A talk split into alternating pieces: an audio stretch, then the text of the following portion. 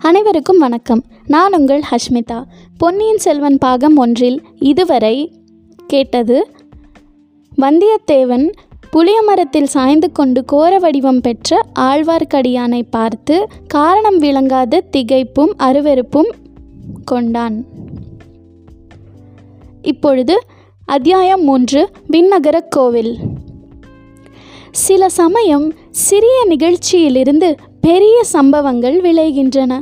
வந்தியத்தேவன் வாழ்க்கையில் அத்தகைய ஒரு சிறிய நிகழ்ச்சி இப்போது நேர்ந்தது. சாலையோரத்திலே நின்று பழவேட்டரையரின் பரிவாரங்கள் போவதை வந்தியத்தேவன் பார்த்து கொண்டிருந்தான் அல்லவா? அவன் நின்ற இடத்துக்கு சற்று தூரத்திலேயே அவனுடைய குதிரை நின்று கொண்டிருந்தது. பழுவேட்டரையரின் ஆட்களிலே கடைசியாக சென்ற சிலரின் பார்வை அக்குதிரை மீது சென்றது. அடே இந்த குருதையை பாரடா என்றான் ஒருவன். குருதை என்று சொல்லாதேடா குதிரை என்று சொல் என்றான் இன்னொருவன். உங்கள் இலக்கண ஆராய்ச்சி இருக்கட்டும் முதலில் இது குதிரையா அல்லது கழுதையா என்று தெரிந்து கொள்ளுங்கள் என்றான் இன்னொரு வேடிக்கை பிரியன். அதையும் பார்த்து விடா விடலாமா? என்று சொல்லிக்கொண்டு அந்த ஆட்களில் ஒருவன் குதிரையை அணுகி வந்தான். அதை தாவி ஏற முயன்றான். ஏற பார்க்கிறவன் தன் எஜமானன் அல்ல என்பதை அந்த அறிவு கூர்மையான குதிரை தெரிந்து கொண்டது. அந்த வேற்று மனிதனை ஏற்றுக்கொள்ள மாட்டேன் என்று முரண்டு பிடித்தது. இது பொல்லாத குதிரையடா. இதன் பேரில் நான் ஏறக்கூடாதாம். பரம்பரையான அரச குலத்தவன் நான் இதன் மேல் ஏறலாமாம்? அப்படியென்றால் தஞ்சாவூர் முத்தரையன் திரும்பி வந்துதான் இதன் மேல் ஏற வேண்டும் என்று அவன் சமத்காரமாய் பேசியதை கேட்டு மற்ற வீரர்கள் நகைத்தார்கள்.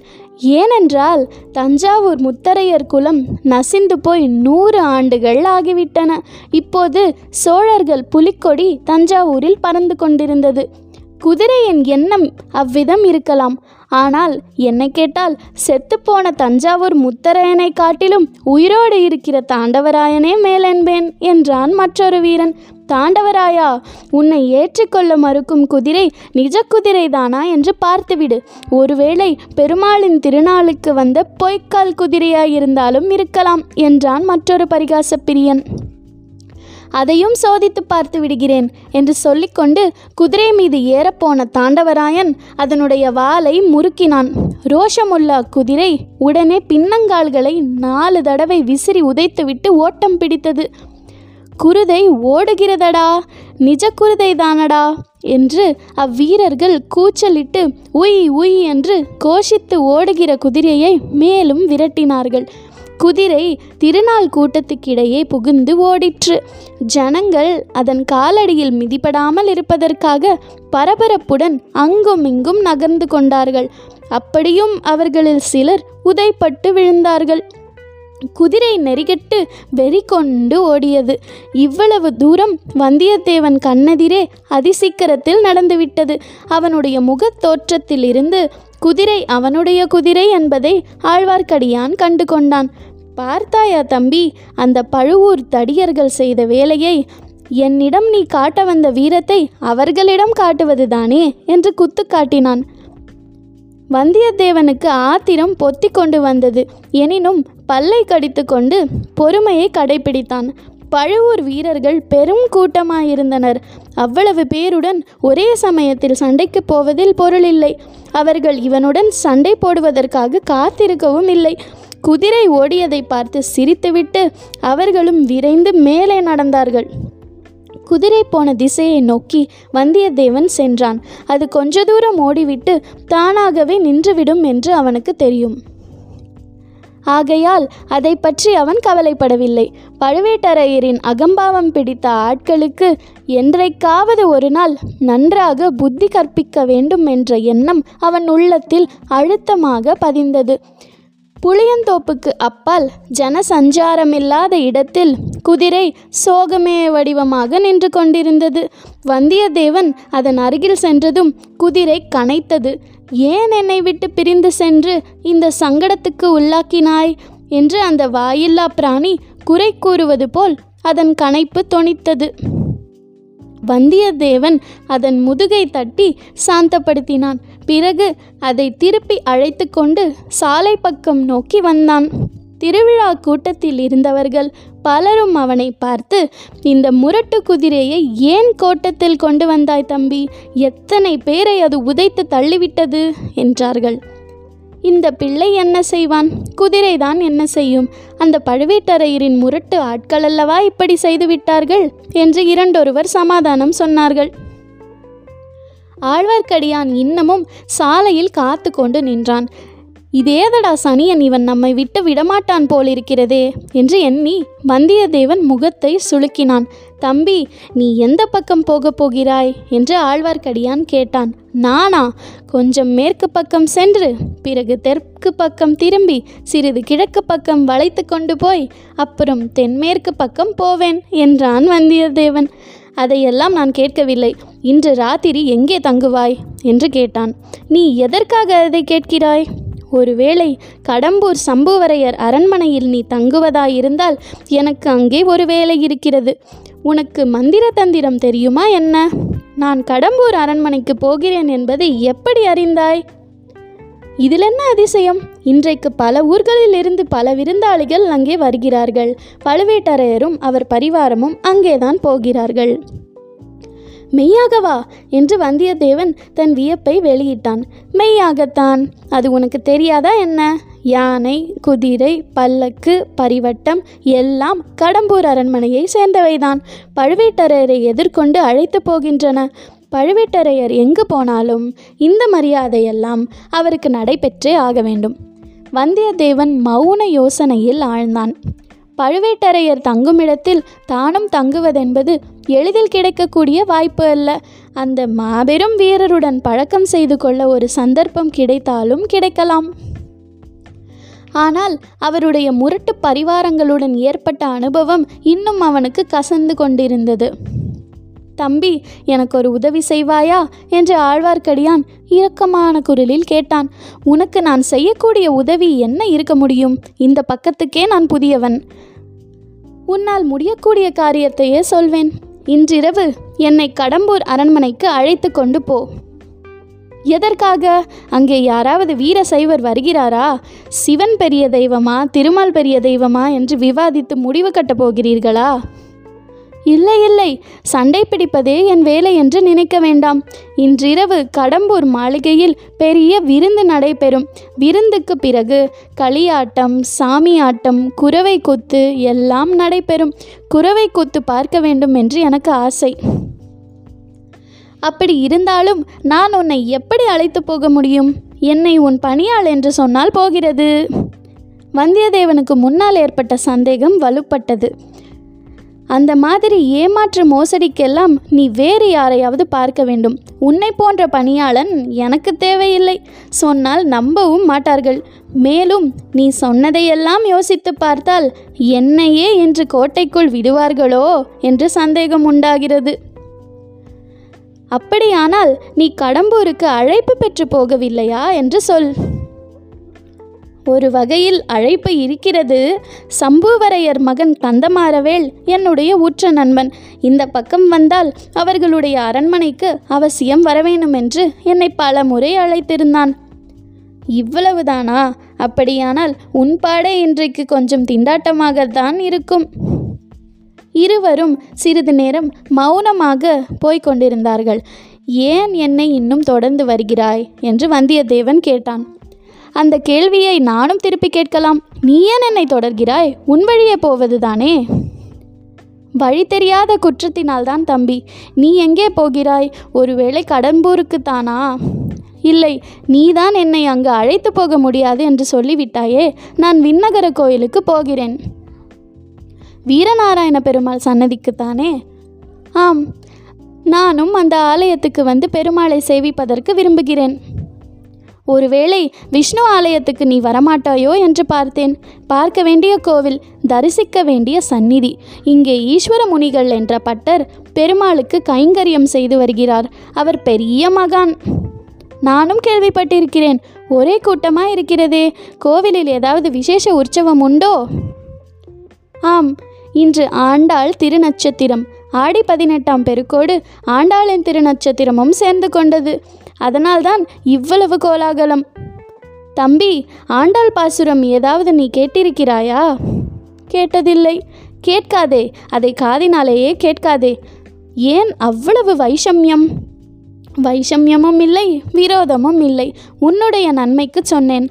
ஆண்டாளின் இனிய பாசுரத்தை கேட்டு விட்டாயானால் அப்புறம் வாளையும் வேலையும் விட்டெறிந்து விட்டு என்னைப் போல் நீயும் கண்ணன் மேல் காதல் கொண்டு விண்ணகர யாத்திரை கிளம்பி விடுவாய் உனக்கு ஆண்டாள் பாசுரங்கள் தெரியுமா? பாடுவாயா?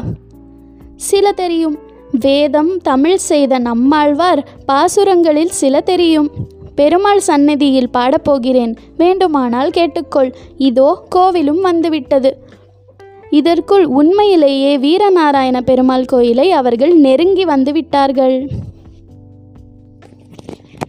விஜயாலய சோழனின் பேரனான முதற் பராந்தக சோழன் மதுரையையும் ஈழமும் கொண்ட கோப்பரகேசரி என்று பட்டம் பெற்றவன். சோழ பேரரசுக்கு அஸ்திவாரம் அமைத்தவன் அவனே. தில்லை சிற்றம்பலத்துக்கு அவன் பொன் கூரை வேய்ந்து சரித்திர புகழ் பெற்றவன். சோழ சிகாமணி சூரசிகாமணி முதலிய பல விருது பெயர்களோடு வீரநாராயணன் என்னும் சிறப்பு பெயரையும் அவன் கொண்டிருந்தான். பராந்தகனுடைய காலத்தில் வடக்கே இரட்டை மண்டலத்து ராஷ்டிரகூட மன்னர்கள் வலிமை பெற்று விளங்கினார்கள். மானிய கேடத்திலிருந்து அவர்கள் படையெடுத்து வரக்கூடும் என்று பராந்தகன் எதிர்பார்த்தான். எனவே தனது முதற் புதல்வனாகிய இளவரசன் ராஜதித்தனை ஒரு பெரிய சைன்யத்துடன் திருமுனைப்பாடி நாட்டில் இருக்கச் செய்தான்.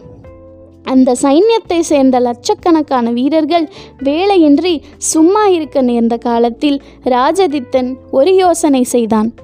குடிமக்களுக்கு உபயோகமான ஒரு பெரும் பணியை அவர்களை கொண்டு செய்விக்க எண்ணினான்.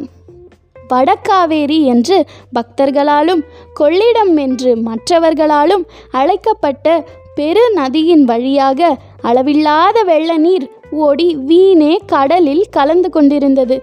அதில் ஒரு பகுதியை பயன்படுத்த எண்ணி தன் வசமிருந்த வீரர்களை கொண்டு கடல் போன்ற விசாலமான ஏரி ஒன்றை அமைத்தான். அதை தன் அருமை தந்தையின் பெயரால் வீரநாராயண ஏரி என்று அழைத்தான். அதன் கரையில் வீரநாராயணபுரத்தை ஏற்படுத்தி அதில் ஒரு விண்ணகரையும் அடுத்தான். விஷ்ணு கிரகம் என்பது அந்நாளில் விண்ணகரம் என்று தமிழாக்கப்பட்டு வழங்கிற்று. ஸ்ரீமத் நாராயணமூர்த்தி நீரில் பள்ளிக்கொண்டு நீர்மயமாக இருப்பவர் அல்லவா எனவே ஏரிகளை காத்தருளுவதற்காக ஏரிக்கரையையொட்டி ஸ்ரீ நாராயணமூர்த்திக்கு கோயில் எடுப்பது அக்காலத்து வழக்கம். அதன்படி வீரநாராயணபுரி விண்ணகரத்தில் வீரநாராயண பெருமாளை கோயில் கொண்டு எழுந்தருளச் செய்தான். அத்தகைய பெருமாளின் கோயிலுக்குத்தான் இப்போது வந்தியத்தேவனும் ஆழ்வார்க்கடியானும் சென்றார்கள்.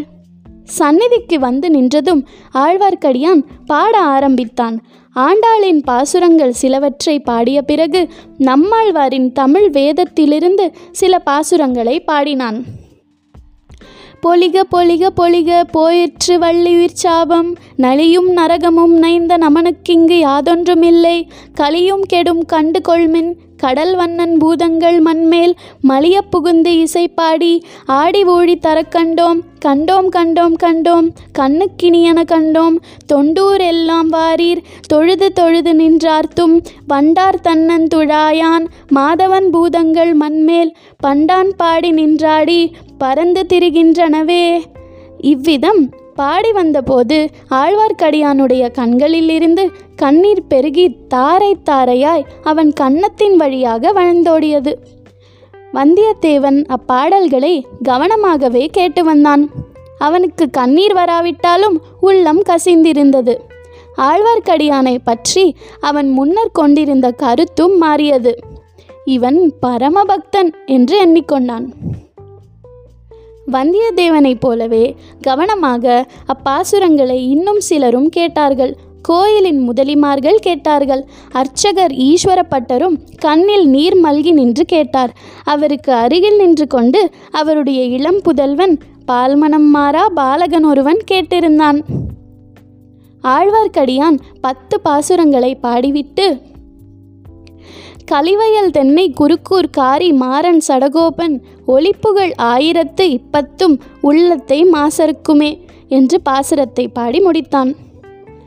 கேட்டிருந்த பட்டரின் குமாரனாகிய பாலகன் தன் தந்தையிடம் ஏதோ கூறினான். அவர் மல்கிய கண்ணீரை துடைத்துக்கொண்டு ஐயா குருக்கூர் சடகோபர் என்னும் நம்மாழ்வார் மொத்தம் ஆயிரம் பாடல்கள் பாடியிருப்பதாக தெரிகிறதே அவ்வளவும் உமக்கு தெரியுமா? என்று கேட்டார். அடியேன் அவ்வளவு பாக்கியம் செய்யவில்லை. சில பத்துக்கள் தான் எனக்கு தெரியும் என்றான் ஆழ்வார்க்கடியான். தெரிந்த வரையில் இந்த பிள்ளைக்கு சொல்லிக் கொடுக்க வேணும் என்றார் ஈஸ்வர முனிகள் பின்னால் இந்த ஊர் பல பெருமைகளை அடையப் போகிறது. பால்வடியும் முகம் தேஜஸ் பொழிய நின்று நம்மாழ்வார் பாசுரங்களை கேட்ட பாலகன் வளர்ந்து நாதமுனிகள் என்ற திருநாமத்துடன் வைஷ்ணவ ஆச்சாரிய பரம்பரையில் முதலாவது ஆச்சாரியார் ஆகப் போகிறார். குருகூர் என்னும் ஆழ்வார் திருநகரத்துக்கு சென்று வேதம் தமிழ் செய்த நம்மாழ்வாரின் ஆயிரம் பாசுரங்களை தேடி சேகரித்து வரப்போகிறார். அப்பாசுரங்களை அவருடைய சீடர்கள் இசையுடன் பாடி நாடெங்கும் பரப்பப் போகிறார்கள். நாதமுனிகள் பேரராக அவதரித்து போகும் ஆளவந்தார் பல அற்புதங்களை செய்துருளப் போகிறார். இந்த இருவரும் அவதரித்த கஷேத்திரத்தை தரிசிக்க உடையவராகிய ஸ்ரீ ராமானுஜரே ஒரு நாள் வரப்போகிறார். வரும்போது வீரநாராயண ஏரியையும் அதன் எழுபத்தி நான்கு கணவாய்களையும் பார்த்து அதிசயிக்கப் போகிறார். ஏரி தண்ணீர் எழுபத்தி நாலு கணவாய்களின் வழியாக பாய்ந்து மக்களை வாழ வைப்பது போலவே நாராயணனுடைய கருணை வெள்ளத்தை ஜீவகோடிக்கு பாய செய்வதற்காக எழுபத்தி நாலு ஆச்சாரிய பீடங்களை ஏற்படுத்த வேண்டுமென்று அம்மகானின் உள்ளத்தில் உதயமாக போகிறது. அதன்படியே எழுபத்தி நான்கு சிம்மாசனாதிபதிகள் என்ற பட்டத்துடன் வைஷ்ணவ ஆச்சாரிய புருஷர்கள் ஏற்பட போகிறார்கள். இந்த மகத்தான நிகழ்ச்சிகளை எல்லாம் வைஷ்ணவ குரு பரம்பரையை சரித்திரம் விவரமாக சொல்லட்டும் என்று விட்டுவிட்டு மறுபடியும் நாம் வந்தியத்தேவனை கவனிப்போம். பெருமாளை சேவித்துவிட்டு ஆலயத்துக்கு வெளியில் வந்ததும் வந்தியத்தேவன் ஆழ்வார்க்கடியானை பார்த்து நம்பிகளே தாங்கள் இத்தகைய பரமபக்தர் என்றும் பண்டித சிகாமணி என்றும் எனக்கு தெரியாமல் போயிற்று. ஏதாவது அபச்சாரமாக நான் பேசியிருந்தால் மன்னிக்க வேண்டும் என்றான். மன்னித்து விடுகிறேன் தம்பி. ஆனால் இப்போது எனக்கு ஒரு உதவி செய்வாயா சொல். தாங்கள் கேட்கும் உதவி என்னால் முடியாது என்றுதான் சொன்னேனே. நீங்களும் ஒப்புக்கொண்டீர்களே. இது வேறு விஷயம். ஒரு சிறிய சீட்டு கொடுக்கிறேன். கடம்பூர் அரண்மனையில் நீ தங்கினால் தக்க சமயம் பார்த்து ஒருவரிடம் அதை கொடுக்க வேண்டும். யாரிடம்?